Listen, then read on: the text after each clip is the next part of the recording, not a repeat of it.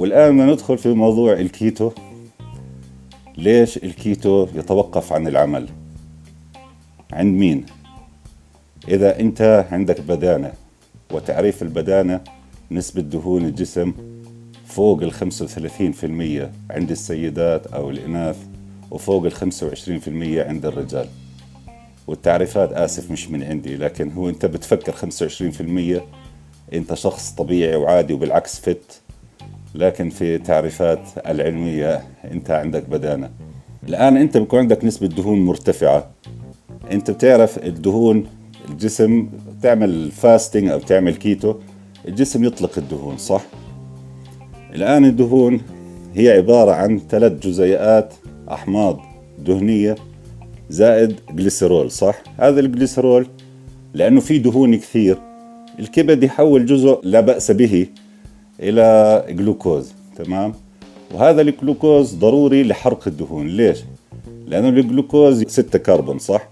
ينكسر لجزيئين اسمهم pyruvate آه، فيهم ثلاثة كربون هذا ال pyruvate يتحول لشغلة اسمها acetyl coenzyme هي قصة طويلة بدناش ندخل الآن في يعني في علم آه، ال energetics وال Krebs cycle اللي هي ال citrate cycle لكن هي الفكرة إذا أنت صارت نسبة الدهون عندك منخفضة نسبيا وبدك تنزل أكثر لازم تعمل reload ولا تسحب في الكيتو أكثر من عشر أيام.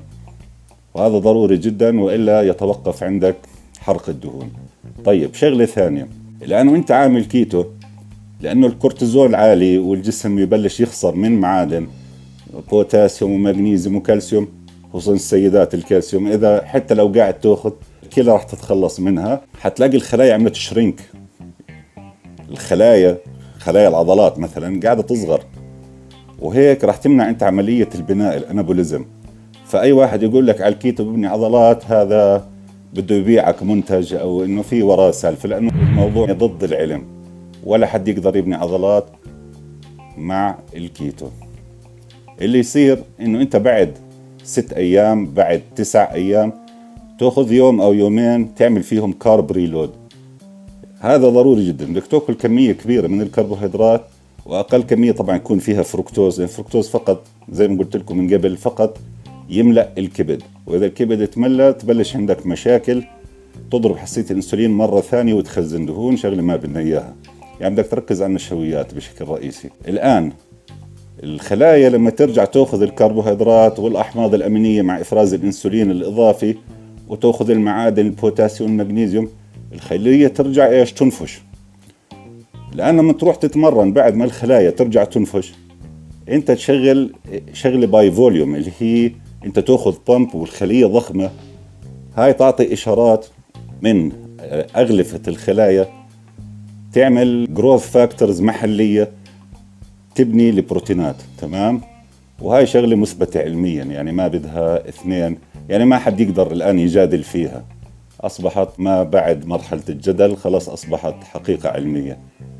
فعشان هيك تشوفوا إنه هذا من أفضل ال systems اللي ممكن تمشي مع واحد عنده سوء توزيع المغذيات. إيش يعني سوء توزيع المغذيات يعني واحد ما عنده عضل وعنده كرش. هذا شخص عنده تركيبة جسم سيئة وسوء توزيع مغذيات. انسى موضوع الكالوري. تقعد تعد كالوري وتأكل على راحتك ما راح يزبط معك يا معلم. وكل ما تتقدم في العمر هاي الشغلة تصير يعني شبه مستحيلة خصوصا الناس فوق 35 بدك تغير بدك تمشي على سيستم منطقي وذكي وتحوله لأسلوب حياة. يعطيكم ألف عافية. ويا إخوان انشروا الفيديوهات قد ما بتقدروا وادعموا آه هذه المبادرة نحو مجتمع صحي حتى نقدر نعممها في الأردن ونفيد الناس يعرفوا إيش يأكلوا يعرفوا إيش يطعموا أولادهم. وكمان تنتشر بعدين في الوطن العربي. كان معكم المهندس سايد فرح من مبادرة نحو مجتمع صحي هندسة العضلات.